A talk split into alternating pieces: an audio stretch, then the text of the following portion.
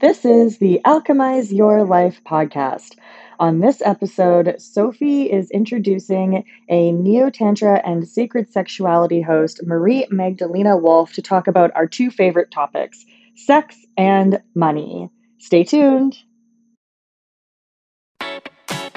Hi, I'm Cian Kenshin.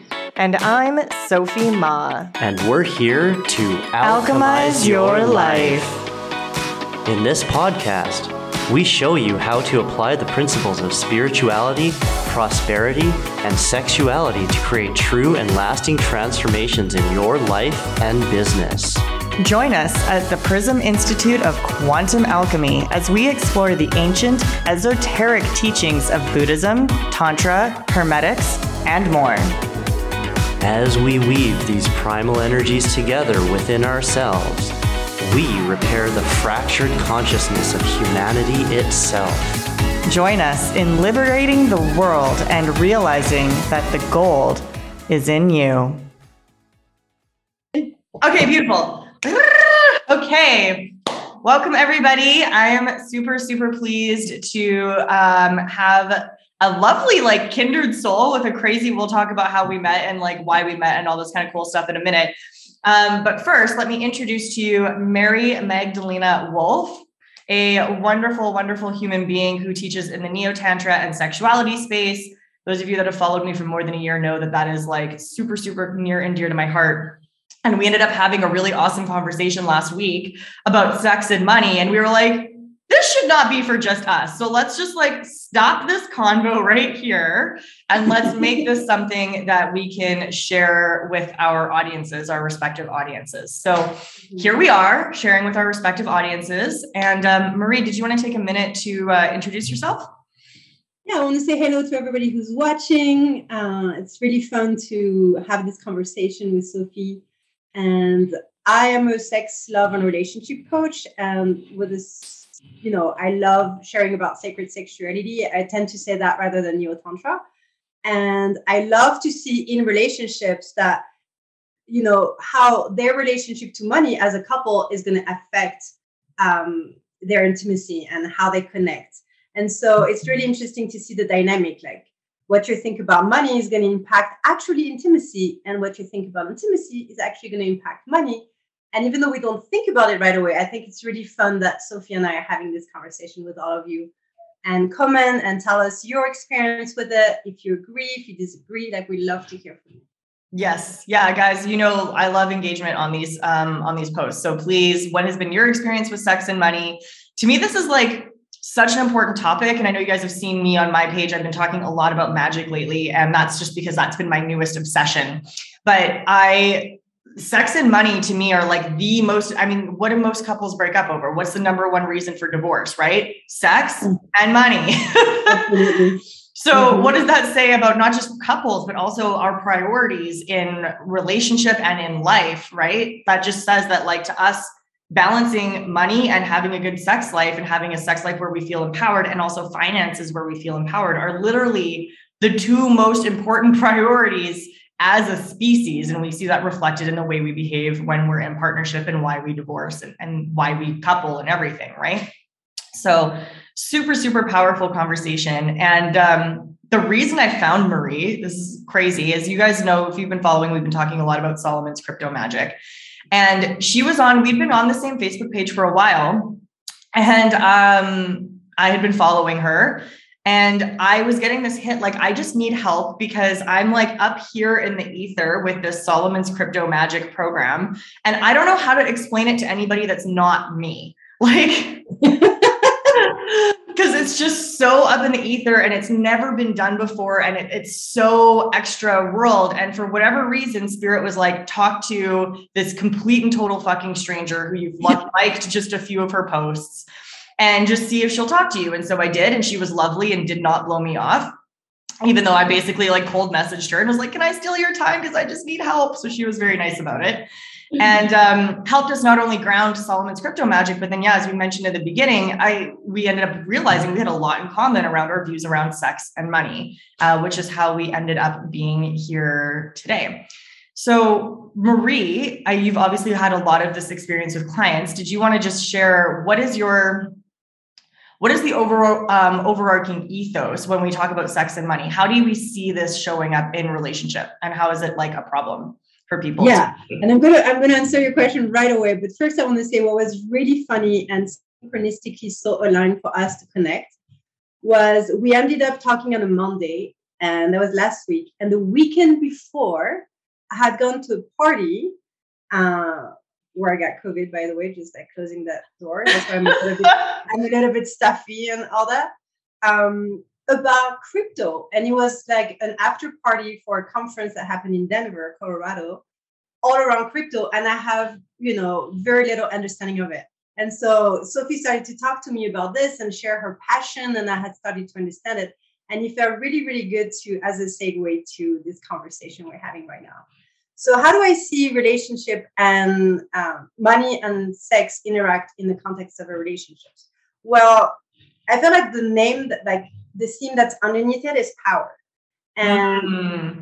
power not over your partner, although sometimes that plays out, but just power with yourself. Like, are you empowered in your sexuality? And are you empowered in the way you can manage your finances? And, and in a relationship, when we're not empowered, we seek to have power over, or we seek to be taking power of, you know, kind of deal.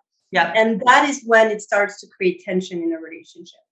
And oh my God, there's so much to talk about, but really at the core of it is like, it's in the shadow of our subconscious mind most often, which means people are not going to realize that the fact that they bitch about money or that they have a, you know, conflict around it is going to affect how they feel safe and surrender to pleasure and intimacy, but it really, really, really does.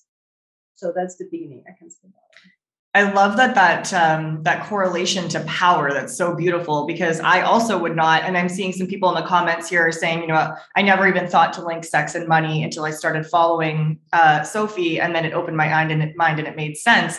But even then, even with me connecting the two, I actually never thought, but of course it's related to power, which. Interestingly, if we look at the chakra system, you've got your sacral, then your power center, and then your heart. And we know that the heart is also money, right? The heart is, is the currency of exchange and community. And we know sacral is creativity and sexuality. And what connects the two is your power center. So of course it's power. Like that makes fucking total sense. But until you said it, I was like, oh, light, light bulbs and aha moments.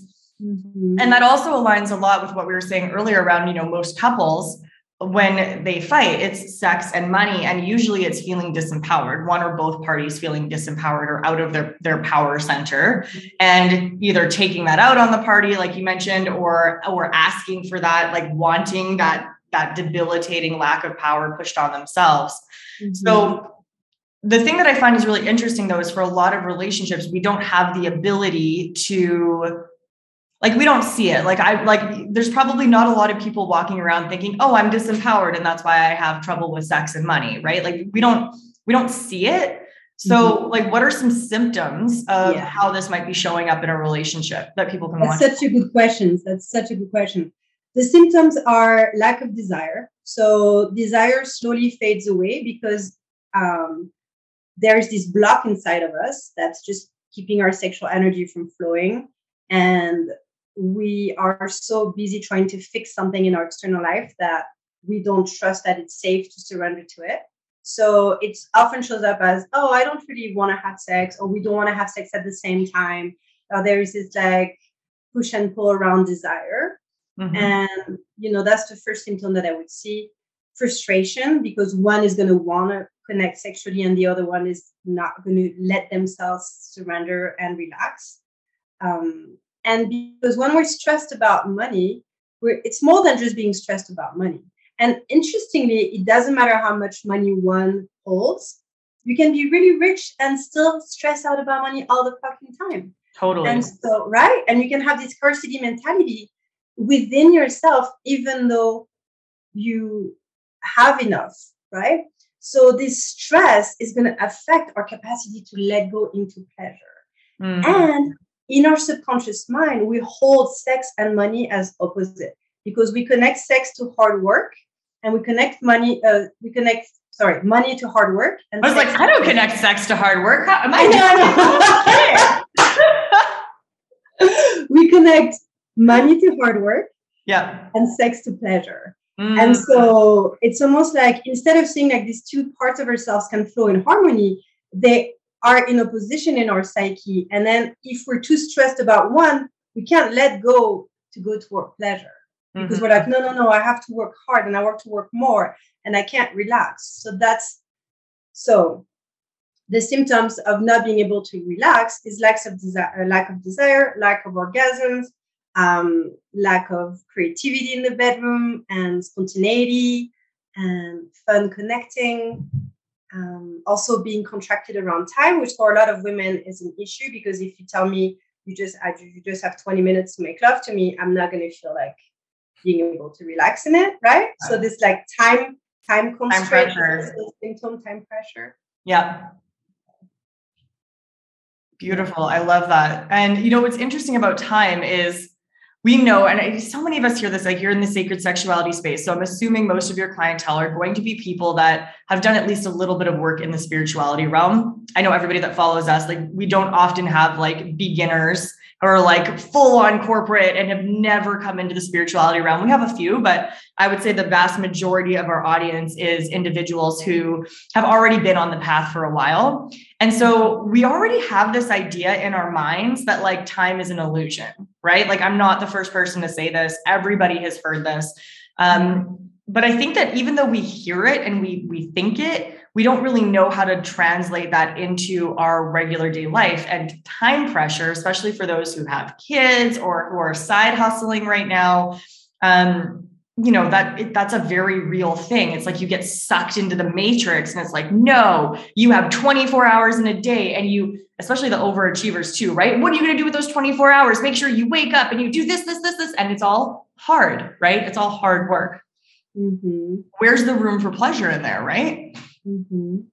And also, how are you going to allow yourself pleasure if you think it's going to make you lose money? Like that's how the subconscious mind think of it. Right.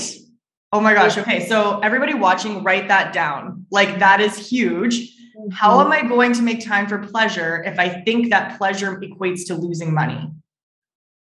Mm-hmm. That's so powerful because you're seeing a pendulum swing, right? Back and forth. Like I can be here and I can be joyful and I can be on vacation and having all of the vacation sex I want in the world because I'm maybe a little drunk and I'm in the sun and I'm feeling good about my body because I just dieted for the last three months for this vacation, whatever the fuck it is, to, and there's no kids around and whatever, over to this side, which is like grinding so I can afford that vacation where I get to have the good sex. Right? And you're allowed to do this. Like how many would we get? Two weeks a year of vacation, but one week is probably Christmas. So really one week, if you're lucky, a year where you get good sex and the rest is hustling to afford the good sex over here. Exactly. And really like otherwise they become very scripted. And what couples say to me, they're like, oh, I want to have sex, but I want it to be spontaneous. I don't want to plan it. But the thing is they plan every other aspects of their lives. And they think like magically sex is going to become this spontaneous thing, like when they were like eighteen and having not a care in the world. Yeah. And this is not how the subconscious mind works. And one other thing that's important in the conversation when we're talking about a couple is we have evolved out of old school patriarchy, even though it's still a big part of, you know, societal norms and things. Mm-hmm. But women are more empowered and women are providing for themselves.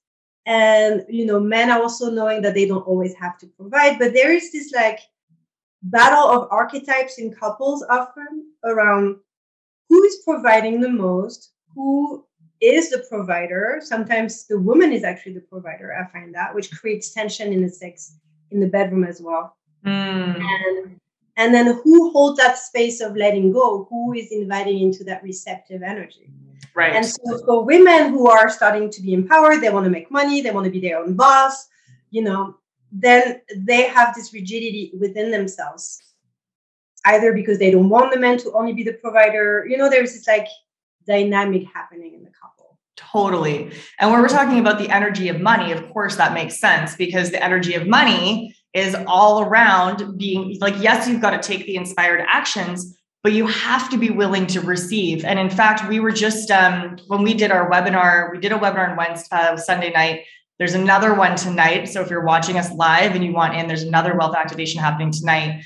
Um, but on the Sunday one, it was really interesting. We were talking about limiting beliefs around money. And so many people, we were talking about being gifted money. Um, and I don't want to spoil it entirely because that'll ruin the fun of it. If you want to see it live, that'll ruin the fun of the limiting belief. But essentially what came up was that um, it was incomprehensible to these people that they could just be receiving a gift of one hundred dollars or more. Like they could not, they were like, what's the catch? What currency is it in? Like, there's got to be a catch. They just could not get their head around it. Mm-hmm. And if you're in that energy, you better believe universe is not able to deliver you fucking money, just like it's not able to deliver you pleasure, right? If you can't mm-hmm. relax in the arms of your lover, regardless of what sex you def- identify as, both parties need to be able to relax and play in that receptive space. Mm-hmm. If you can't do that in the bedroom, you're also going to be in that rigid state. And we talk about that boss babe that's like, and that was me too. I mean, corporate six figures, self-made, crushed it. And my sex life was shit. I talk about that all the time because I was so in my masculine, pushing, forcing. And guess what? I made it to six figures, but yeah, it was hard. It didn't need to be that hard. And yeah, my sex life was total garbage because I brought that energy into the way I related with money and in the bedroom. Yeah, exactly. And I love the how, I love how you say one of the components of wealth is being able to receive, and how it's so overlooked in the old paradigm, and that we are collectively shifting out of it. And when we say that, we bring finally money and sex back together, because we realize that it's not one that's pushing and one that's receiving. And actually, a lot of men think of sex also as hard work because they have to perform and they have to satisfy their partner and blah, blah, blah. So they carry that in the bedroom. But when we shift all that and we realize for all genders, sex and money is wealth, you know, wealth of pleasure, wealth of financial abundance. And both of these aspects of ourselves have the receiving component that is needed, that we have to allow ourselves to receive. Mm-hmm. Otherwise, it's not happening.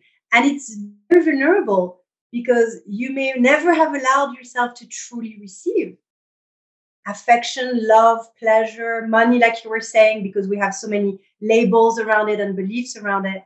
And what is going to show up when, you know, a teacher like Sophie, or if you work with me, we're inviting you to receive, all the fear is going to show up. And it's part of it, right? We have to welcome that, you know, the beliefs your inner child holds around receiving. And are you a good girl? Are you a bad girl if you receive money, if you receive pleasure? Are you a good boy? Are you a bad boy? All of that. That's definitely interesting when we look at like the societal impacts of the idea of like receiving and how we've been so conditioned. And this is one of the things that I see when I speak to, you know, my clientele and, and friends of mine that I would define as having grown up with wealth versus myself. I had to make it my, my, myself. But those that are in my sphere that I would say grew up with wealth, grew up not ever having to understand living paycheck to paycheck, grew up knowing that there was not necessarily a trust fund, but like never needing to worry about money, basically. The people that grew up that way, they don't have this, this like weird dynamic around receiving the same way. It's really, really interesting to me that it's just like those of us that grew up in scarcity have some kind of bent out of shape feeling about receiving and how it's not good for us. But those that are wealthy are like, nah, man, like it, floodgates are open. Let me receive. And I'm sure that spills over to pleasure and to other things as well. And, you know, this conspiracy theorist in me wants to say, well, why is that? Like, who is that serving when we think about it? Who is it serving for the wealthy to know they can receive and for the scarcity to feel that it's bad to receive? It's certainly not serving those that are trying to become wealthy. That's very true. But you know something that I find interesting, because I have a different background story than you do, and it's hard to receive. And I'm going to, I'll, let's say, here's the nuance that I see in what you just shared. I think a lot of wealthy people have ease receiving money, but just like you were saying when you were in corporate, it doesn't mean they're happy. It doesn't mean they're so aligned. Totally. It doesn't mean they have the intimacy and the relationship that they want. So they may feel that they can receive big checks and lots of money, but there's still like an imbalance and a frustration with them. Mm-hmm. And for me, I grew up upper middle class in south of France. My parents were lawyers, and I always resisted the money. I always felt it's so, it's so weird because I was honestly spoiled. Like I could have what I wanted to have to an extent, but, and then my dad, who was self-made and came from nothing, really loved flashing it. Like he had a nice car. He wanted me to be proud of him, but I saw him grind all the time and yell all the time. And in my mind, I made it mean, okay, fuck. So money equals fucking drama and dysfunctional relationships. And mm-hmm. I want to be accepted. I don't want to be seen as this, like, you know, fancy rich girl. So I was actually rejecting it. Oh, and, interesting. Yeah. And now actually since a year and a half or two years that I'm only solely relying on myself because I'm not working for someone else anymore. Like mm-hmm. I'm like a solopreneur, like this is my coaching business. I have started to see that it impacts my desire. And it's fascinating because I'm in the best relationship of my life. Sex at the beginning of a relationship has been the best. There's still so much potential. And I can see that it's so totally self-created. It's because I have internal stress. And now I need to do this receiving game that even though I did it growing up and it was easy, but it came from another source. It didn't come from me. And I think a lot of wealthy kids also are dependent because the wealth doesn't come from them. And they don't know how to trust their genuine creative energy so aligned to make that money. Mm, beautiful. And did you find that there was like, you mentioned earlier the like good girl, bad girl kind of dynamic as well. Did that also play into it for you then as far as like pleasure, what was allowed, what was expected of you and how that reflected with like desire and money? You mean growing up? Yeah. Yeah. I mean, it's so funny. I was like, you know, the straight A student, like always working hard, being the good girl, like basically getting love from external approval and like all the signs of external approvals, but at that time were grades. Uh, and then, you know, I went to med school and then I went to law school because that's what I was supposed to do. Right. And and then I, I left and I went on my own path to be creative. But I definitely saw that. And it was really hard for me. Sex has always been important, but I was late to the game because I had all these other priorities in my life. Mm. And then it was always like a split. It's almost like I could be fully sexually expressed. I mean, at the time, compared to what I am now, it was not that much. But in my mind, when uh, when I was not in school, when it was vacation, when um, and yeah, this split happened so early. We're trained to be in that split so early, right? Yeah, yeah, yeah. It's wild to see that, like, and yeah, I can think of that too. Even when I was yeah, a teenager, early twenties, hustling, and even then, I was like, and you know, I can even remember reading like Cosmopolitan headlines saying vacation sex is the best sex and like, and, and reasons why and blah, blah, blah, blah, blah. Like, I mean, I started reading Cosmos way younger than any human ever. I mean, I don't, people don't read Cosmos, please. But anyway, I started reading them at twelve. Um, and the programming that was in those is like wild. It's just wild. But it was a lot of that same stuff. Like, vacation sex is best because you can't have a good sex life and be making good money or, and be working, right? Like, again, we got back into this polarity and, and so much of the work is about like coming back to being both, right? Being able to be the one that can hold the money and being the one that can have all of the pleasure. And in fact, two sides of the same coin, not actual legit polarities like dark and light, right? Actually two sides. And when you stop fighting that, guess what? Pleasure can be used to manifest a fuck ton of magic and a fuck ton of money and vice versa, right? Like they actually really work nicely together when you stop fighting them and putting them on opposite poles. Yeah, so true. And safety, you know, the something that really helps us in every aspect of our lives is to feel safe and regulate our nervous system, right? Yeah. And part of what we teach our people is to do that. And it's part of the spiritual path to understand that, you know, it's not up there in the head. Your spirituality is in your body and your body needs to feel safe because when you feel safe, you relax and then you receive.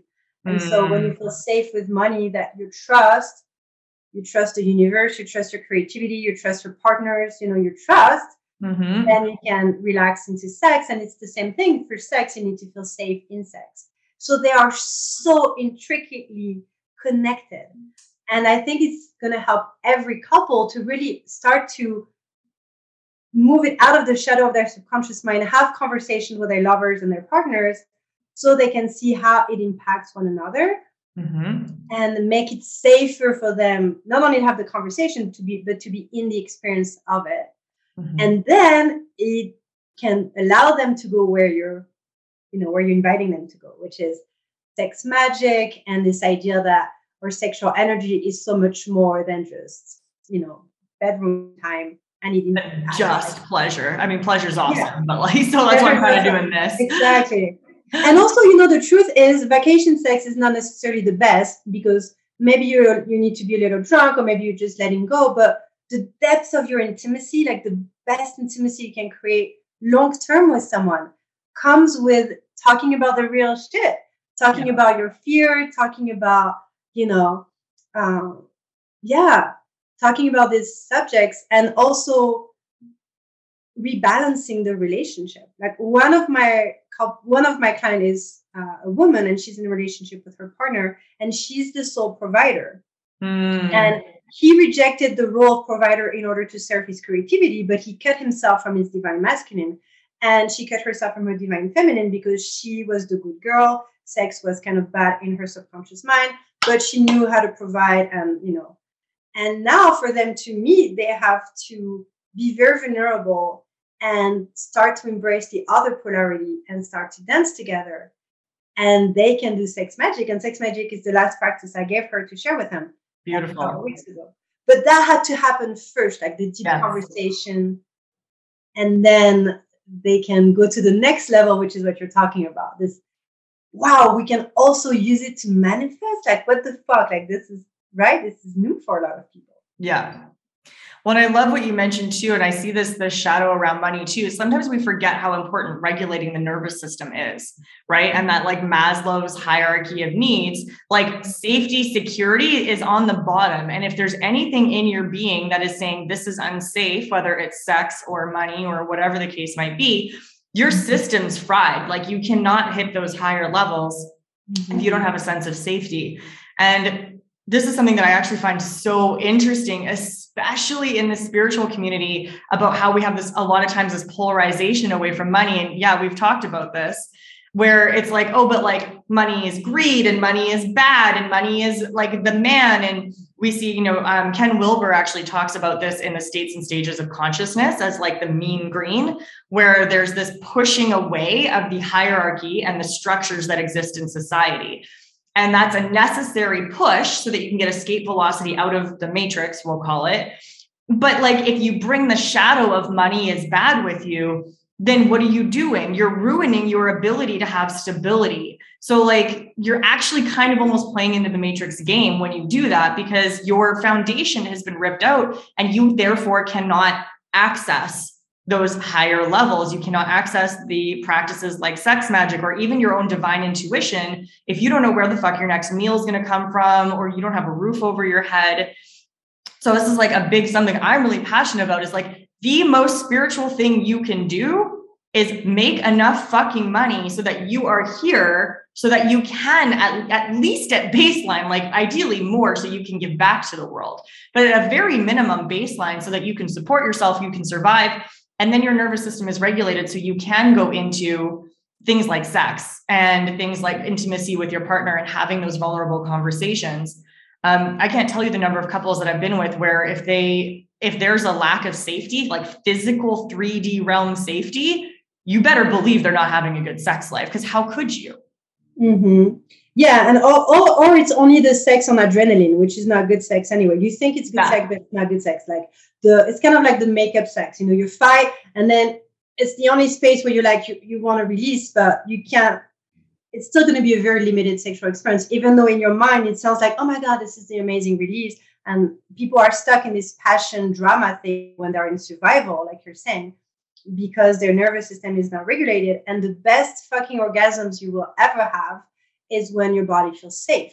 Yeah. Doesn't matter if you play kink, you can, if good kink is your nervous system is safe. So however we look at it, this is the foundation of it. So yeah. And you know, there's so much spiritual bypassing with this idea of like money is bad. Yeah. So much. And you're not helping anyone because you can't serve, you can't offer your gifts. There's um yeah, because your needs are not met. So it's all distorted. And yeah. I feel like it's kind of connected to the good girl conditioning, because you have this idea like, to be spiritual, I need to be generous. To be generous, I need to put other people first. Yeah. Well, yeah, but not not if you're not putting your needs first, your basic needs first. And it's so important to say it in the spiritual community, because if spiritual people are empowered, that's when we create the society we want to live in.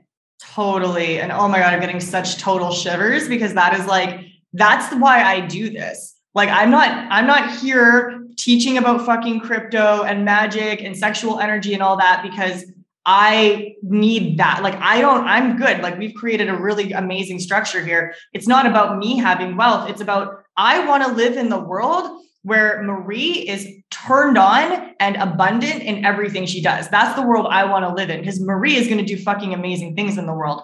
And like Kaylee, who's watching, and Kelly, who's watching, and Renee, who's watching right now, and everybody who's watching, like, I want you guys to be in a place where you are so lit up and like dripping with juiciness in life and so abundant that you can give back. So like, it's about empowering you guys to be turned on and like balanced in your sexuality, that is not sexually traumatized. We start there, right? Um, and, and abundant, so that you can live the way you want to. And you even mentioned there's the relationship earlier with the, um, the, the wife and the partner who is a creative, right? Like, what if all, what if you could be creative? Like, what would you get to do with your time if you didn't have to worry about where your money was going to come from, and you didn't have to be grinding or working at a nine to five? Like, how much more beautiful would this world be if the spiritual people were empowered sexually and financially? That's the world I want to live in. Absolutely. Like, amen to that. And that's exactly what I stand for. And I'm going to share that I've been so inspired in the last two years of my entrepreneurial journey. Like, um, as I've been wanting to expand my capacity to hold money, and I've been bumping in all my own money beliefs, and you know, seeing how it interacts with my sex life, all of that is unfolding. And women especially have been inspiring me, like women who are making bank and teaching other women how to do the same. And of course, it's not gen- like men can do the same, but like, it's getting out of this old paradigm that you have to grind, because, you know, a lot of spiritual people don't want to grind, and that's respectable. Yeah. But there is a way to make money, and it starts with believing you deserve it. That's really the core of it. You yeah. deserve it. And to see it, instead of demonizing it, to see it as this exchange energy, like, because, you know, you charge your worth, then you're resourced, then you can offer good quality services to your clients because you are resourced, because you have the, the space and the money for it. And, and then it ripples into the world. Your people, your clients are better served. They're going to have better lives. They're going to apply that to themselves. Totally. And yeah, it is a beautiful upward spiral where we, and we do give back. We do give back naturally. You can yeah. offer scholarships when you make a lot of money. You can create programs that reach more people. You know, it's just like, I see women that are empowered in my sphere, and they do fucking amazing. And I'm inspired. And we need to keep the word spreading for sure. Keep it spreading. Exactly. Well, and I, you know, money to me, and I think this is also kind of like our pleasure. Like, we use the analogy all the time when we're teaching of, of it. It's more like a river. Right. So Victoria says she loves this conversation. Hi, Vic. Yay. Yay! um, it's more like a river, right? Like, I think we have this idea because we've seen so many people. I'm just going to speak to money, and then you can speak to how this relates to pleasure in your world. Um, but I see so many people with money where they think that, like, okay, I'm going to take in, let's say ten thousand dollars. Let's say I'm a coach and I'm charging ten thousand dollars for a program, just as a, a recommendation. Uh, or as a random example here. So then we have this idea that I take in that ten thousand dollars and I'm keeping that ten thousand dollars, and it's only for me, right? I'm holding it here. But the thing is, that's also old paradigm. And that's, you know, water doesn't flow that way. What happens is we end up then with a dam. We have a river that's not a healthy flow of energy. What mm-hmm. happens when spiritual people make ten thousand dollars? Well, I can tell you with ours, a big chunk of that goes to pay our staff, our international staff, a really good fucking salary. Like, a good enough salary that we have staff that live in Venezuela that have now made it to Spain as refugees and gotten out of Venezuela and have completely transformed their lives because we pay them a good salary. And the only way we can do that is by having good money come in. Or when we travel to Costa Rica, you know, while we're here, we're supporting the local economy, like, quite substantially. And that again is energy flowing, right? So it's not even just about, okay, I can ask, offer scholarships, which is awesome. I can, and we do. Um, and, you know, we can make more programs and we can refine things and we can reach more people. But even taking it out of the business completely, we're changing the lives of everybody that we touch because we have abundance and we can. And we wouldn't be able to do that. Like I wouldn't have been able to pay a maid or a dog walker or like support the local economy without that kind of income. And because we have that, we're supporting so like we're rippling out, our impact is going so much further than, than just our message, you know? Yeah. And I love it because when you say that, you're really t- touching on to the fact that money is energy. Now we know, and I don't have a lot of finance, financial knowledge, but we know that it's literally made out of thin air. We know that money is not even indexed on gold anymore. It's like a game we play collectively. We create a mean for us to trade services. Yeah. That's really what it is. It's it's literally energy manifested into credit cards, you know, in the matter, in the, in the material world and, and banks and now cryptocurrency, which is even more immaterial, right? Yes. Which but, is why I love it. Sorry. Side note. Right. Exactly. Because it's even closer. You know, I used to be scared of it and be like, oh my God, these people are crazy. But now I'm understanding like it's literally just a mean of exchange. We need that. We need that token, like literally to have a measure of exchange of trading. But the first person who needs, like, you need to give yourself permission to have it. Yes. Just like pleasure. And you were asking me how it relates to pleasure. It's in the permission to play with it, in the permission to trade, in the permission to be seen, in the permission to exchange. It's in the permission we give ourselves. And we don't give ourselves permission when we don't feel we deserve it. And we don't believe we deserve it when we have all the beliefs we just talked about before sitting in our subconscious mind. And for pleasure, it's the same. I can have the hottest fucking lover on the planet want to make love to me. And if I don't allow myself to feel pleasure, which is what I see with a lot of women,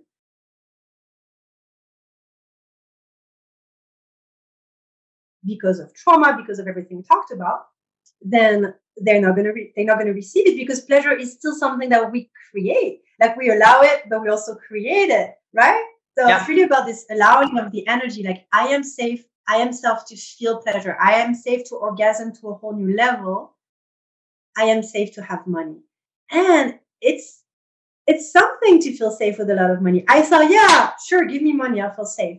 No, I realize I have fear of not belonging to my family. I have fear of being, yeah. being judged by my poor spiritual friends, that, you know, I have the fear of, being, of being judged. Yeah. Oh, all yeah. That. And so we want to belong and we don't want to be judged. Therefore, we hold ourselves back from receiving it. Yeah. And that's something, you guys, by the way, happens at every level. Like I've had to feel that contraction and expansion in the last year, like at least five or six times, because it seems like every time I make a new up level and I expand into a new level of, of wealth consciousness, there's somebody in my sphere that's got something to fucking say about it, whether it's family or somebody on Facebook or whatever the case might be. Um, so like, we can't let that be the reason that we stay small, because I promise you, it doesn't matter if you're making your first thousand dollars, your first ten thousand dollars, or your first ten million dollars, somebody in your sphere is going to have something to say about it, because you rising, especially if you're doing it in an embodied feminine way, where you're doing it without hustling and with pleasure, like Marie is talking about, like you're breaking paradigms when you do that, right? As this whole conversation has been around work and pleasure paradigm. So when you shoot up financially and you're doing it in a way that's aligned and that feels really, really good to you, and you aren't working all the time, which we don't, like somebody, they've got to judge you, because it's either that or they recognize that they could get themselves out of the trap they're in. It's one or the other, right? Because of cognitive dissonance. Either you're the bad guy or I'm the bad guy, because you're doing something I don't believe is possible. So who's wrong? And naturally, it's a lot more comfortable to make the other person wrong. So that that's going to happen no matter what. And it's so, so, so important for us not to let ourselves stay small, because as we've been saying this whole conversation, when you make good money, you change the fucking world. So like, you're not serving anybody by staying into in their old shitty paradigms. You're actually doing everyone a service by breaking them.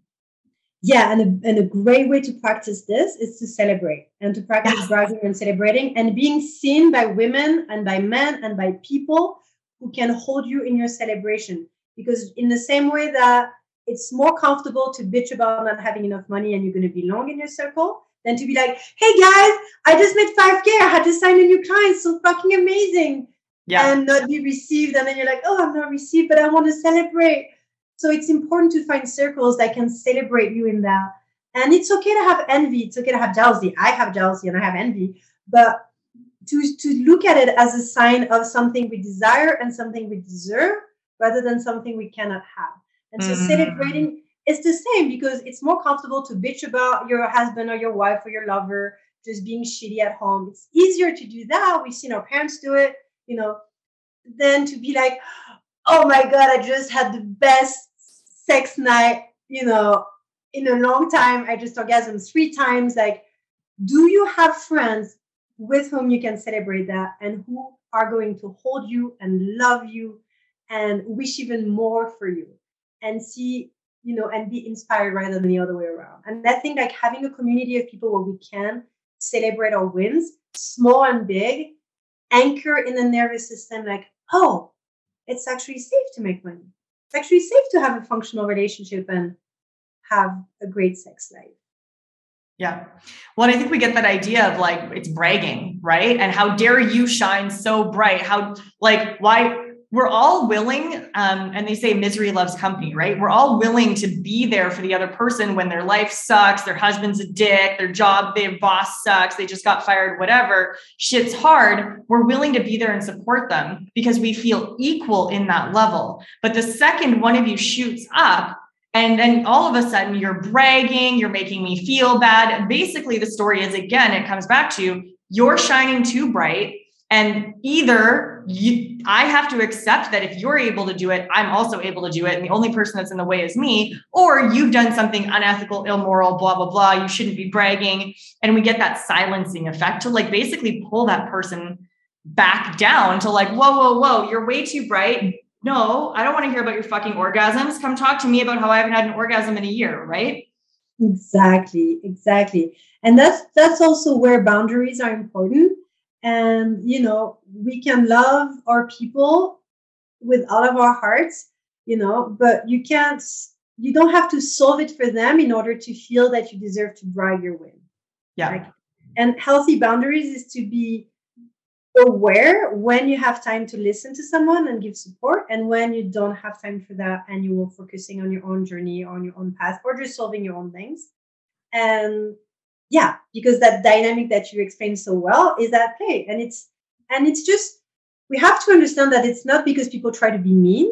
It's like a basic survival mechanism to yeah. want to have your people do what you're doing.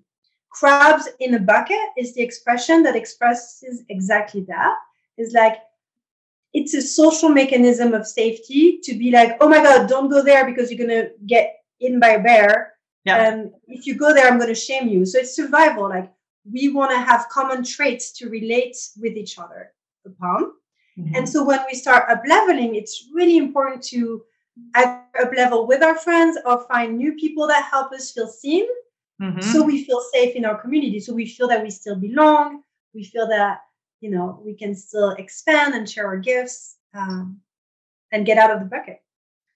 I think you have, um, we have the Sex Lab, obviously, which we're streaming into, but I think you have also a, a pretty active Facebook group that for those that are thinking, okay, like I need to, I'm a crab in a bucket. I want to get the fuck out of a bucket, but like, I don't know anybody. I'm not, we're so connected, but yet it's so hard to find people when you start to make these big changes that resonate with you.